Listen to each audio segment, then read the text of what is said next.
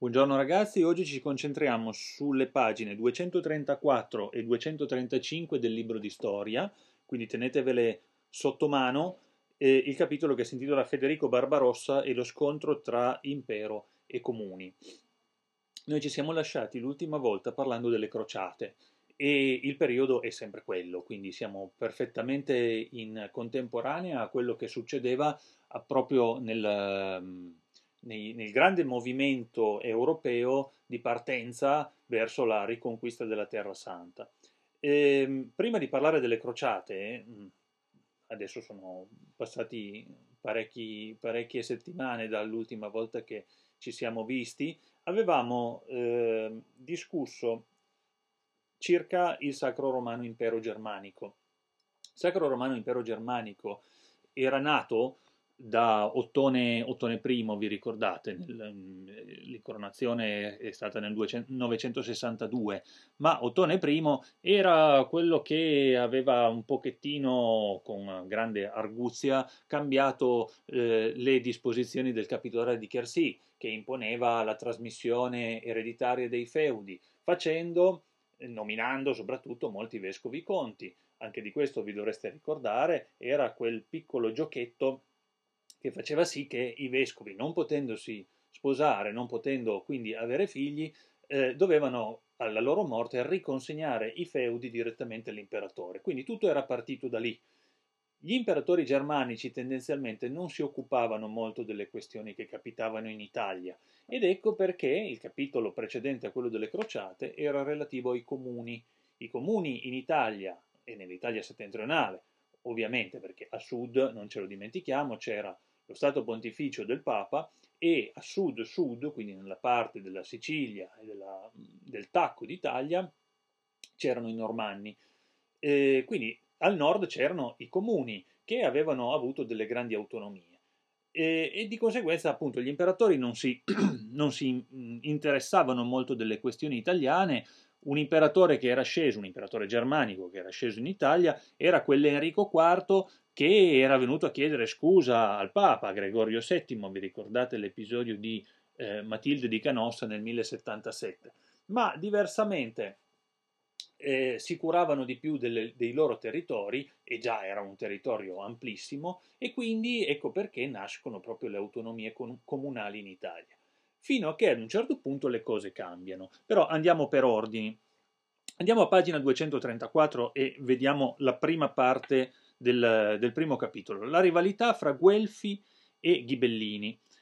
Ehm, gli imperatori germanici non trasmettevano la loro carica di padre in figlio, eh, la loro carica era elettiva, nel senso che eh, c'era alla morte di, dell'imperatore c'era una grande riunione di tutti i principi tedeschi, eh, delle, dei vari principati. Eh, la Germania era divisa in tanti piccoli staterelli con a capo dei principi, un po' mm, come sarà poi la struttura della cosiddetta Germania federale, una federazione e un'unione di tanti stati indipendenti che fanno capo però ad un'unica persona. Vedete che ancora oggi è abbastanza simile la cosa, anche gli Stati Uniti d'America sono impostati nello stesso modo, sono 50 stati che fanno capo però ad un presidente solo.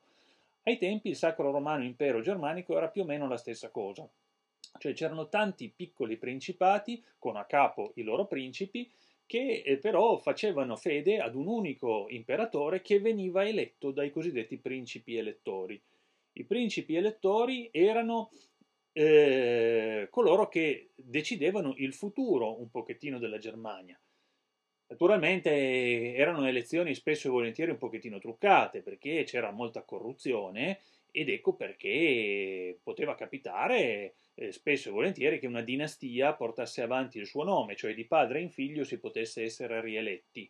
Eh, spesso i padri già cominciavano a corrompere i vari principi elettori nel caso in cui eh, il giorno della sua morte eh, eh, ci fossero stati dei dubbi sull'elezione, eh, si ricordassero appunto delle varie corruzioni e potessero eleggere la, la dinastia eh, a cui faceva capo.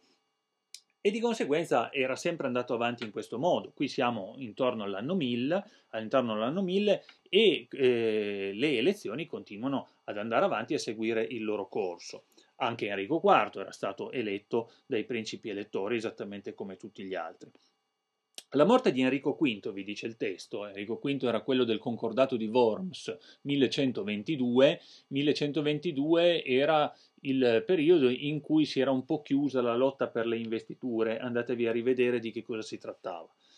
Eh, alla morte di Enrico V l'impero precipitò in una grave crisi perché i principi tedeschi si erano opposti all'elezione dell'imperatore del duca di Svevia, cioè evidentemente queste elezioni, si sapeva, erano state un pochettino truccate proprio dalle corruzioni.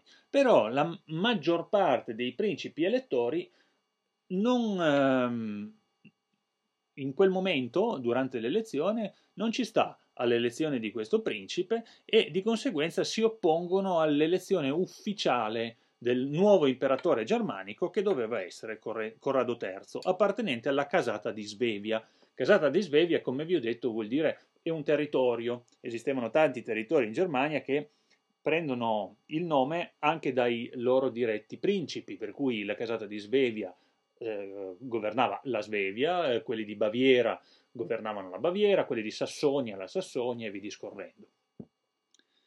Ne nacque uno scontro sanguinoso fra i sostenitori di quest'ultimo, Corrado III, chiamati Guelfi, impariamo bene questo nome, ne parleremo molto soprattutto per l'Italia, ma in un altro contesto, dal nome del loro capostipite, che erano appoggiati dal Papa. Ecco qua il Papa che continua a mettere il becco nelle questioni che eh, non dovrebbero riguardargli, che sono le questioni eh, temporali. Il Papa dovrebbe occuparsi soprattutto di questioni spirituali e i sostenitori invece degli svevi, chiamati ghibellini dal nome del castello di Weiblingen, che era anche qua eh, il capostipite di questa dinastia. Quindi comincia a nascere questo scontro tra queste due dinastie, molto sanguinoso perché scoppia quasi una guerra civile che durerà parecchio tempo perché non si riusciva a capire eh, da che parte stare, cioè quale fosse il principe eletto nella maniera corretta fino a che ad un certo punto lo scontro fra Guelfi e Ghibellini si concluse nel 1152 con l'elezione all'imperatore di Federico I, detto Barbarossa, che apparteneva alla, alla casa di Svevia, ma in, era imparentato anche con la casa di Baviera, perché sua mamma, Giudita, Giudita di Baviera, faceva parte dell'altra casata e quindi si mettono d'accordo le due parti in questo modo qua. Come sempre si cerca di mediare facendo dei matrimoni che possano mettere d'accordo tutte quante le case. Federico eh, I Barbarossa fu un imperatore importantissimo nella storia eh, per, per vari motivi. Il primo motivo è proprio questo. Primo perché riesce a conciliare, quindi a mettere d'accordo le due grandi casate germaniche, quelle dei Guelfi e quelle dei Ghibellini, che avevano creato tanti problemi e tante problematiche alla Germania del tempo. La seconda cosa per cui è ricordato, e questa ci riguarda direttamente, è perché appena è stato eletto, il primo pensiero che ha eh, rivolto nei confronti del suo territorio è stato nei confronti dell'Italia. Ma non è stato un gran bel pensiero, perché? Perché sapeva benissimo cosa stava succedendo nell'Italia comunale del tempo e la prima cosa che ha voluto fare è scendere in Italia per andare a vedere che cos'erano questi comuni, che cos'erano diventati e soprattutto togliere loro autonomia. Perché? Perché i comuni erano nati prendendosi una fetta importante di autonomia imperiale, facendosi le proprie leggi, coniando le proprie monete, avendo i propri statuti, che erano le regole interne dei comuni. E a questo Federico I non andava bene. Di conseguenza sarà un periodo un pochettino tormentato per l'Italia, soprattutto per l'Italia del Nord e la Lombardia e, e l'Emilia Romagna, perché appunto Federico I Barbarossa scenderà per vedere com'è la situazione in Italia. Andiamo a pagina 235 al capitolo terzo.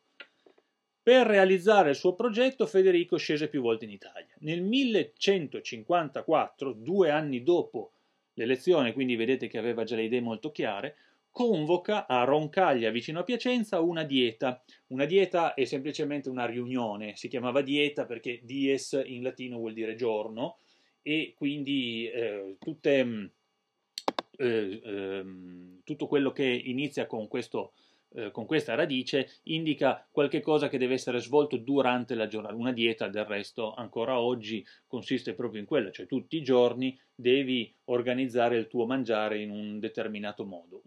In uh, contesto storico indica invece proprio una riunione che si svolge in un determinato giorno. Convoca Roncaglia i rappresentanti dei comuni dell'Italia del Nord.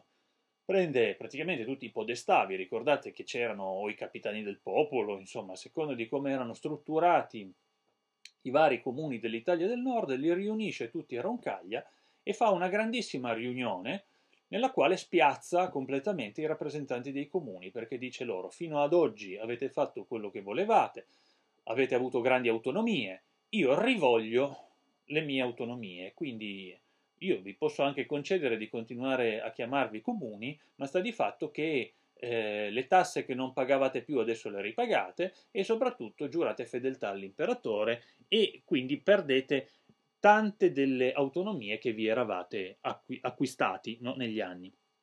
L'imperatore rivuole le sue regalie, cioè i diritti che spettavano al sovrano, come il diritto di imporre le tasse, di coniare monete e di scegliere i magistrati per il governo delle città magistrati, forse ne avevamo già parlato, eh, eh, sono dei funzionari pubblici. I magistrati sono quelli che si occupano di certe questioni all'interno dello Stato.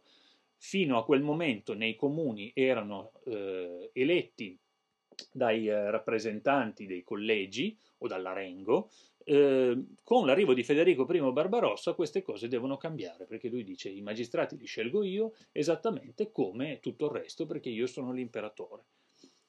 Nel 1158, e sono passati quattro anni, l'imperatore fu costretto a tornare in Italia dove convocò sempre a Roncaglia una seconda dieta. Perché? Perché i comuni avevano detto sì sì va bene, caro imperatore, facciamo come ci dici tu, ma alla fin fine non avevano fatto un bel niente.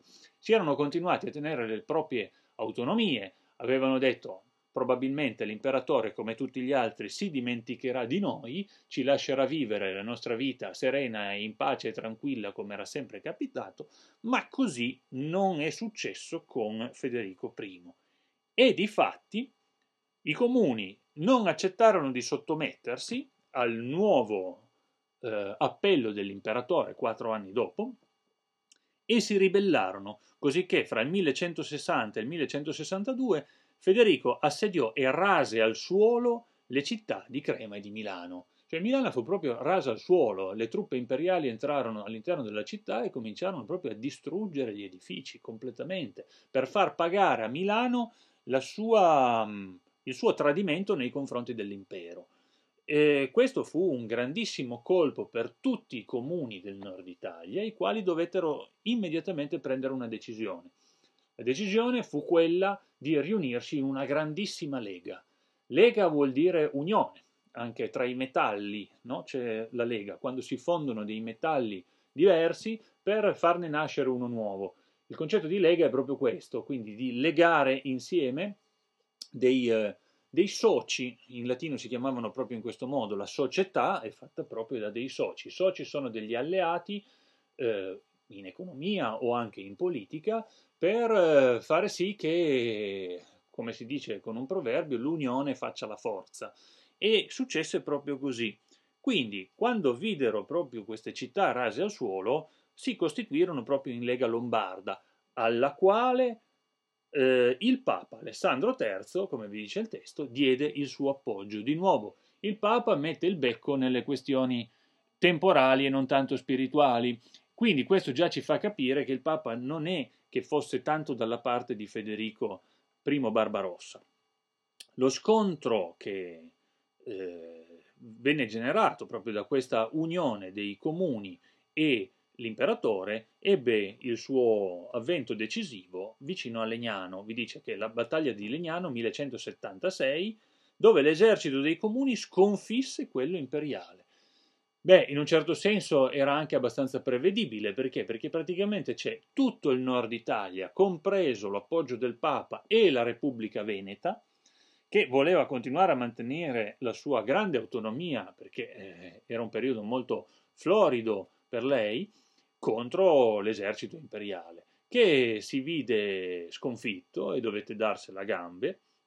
Il conflitto si concluse nel 1183 con la pace di Costanza, i comuni si impegnarono formalmente a riconoscere l'autorità imperiale, cosa che non fecero, quindi continuarono ad essere comuni indipendenti esattamente come avevamo visto, quindi le varie fasi comunali continuarono ad andare avanti, quella podestarile, quella consolare, eccetera, eccetera.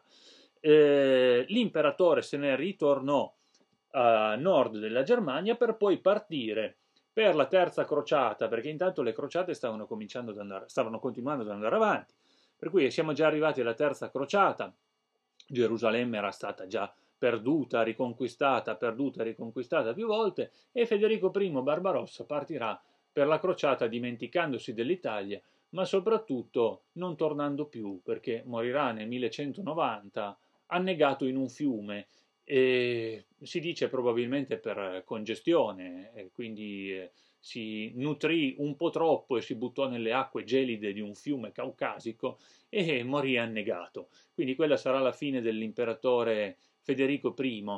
E sta di fatto che per l'Italia questo fu un sospiro di sollievo, poté tirare un sospiro di sollievo perché le autonomie dei comuni furono, eh, furono rispettate questa volta.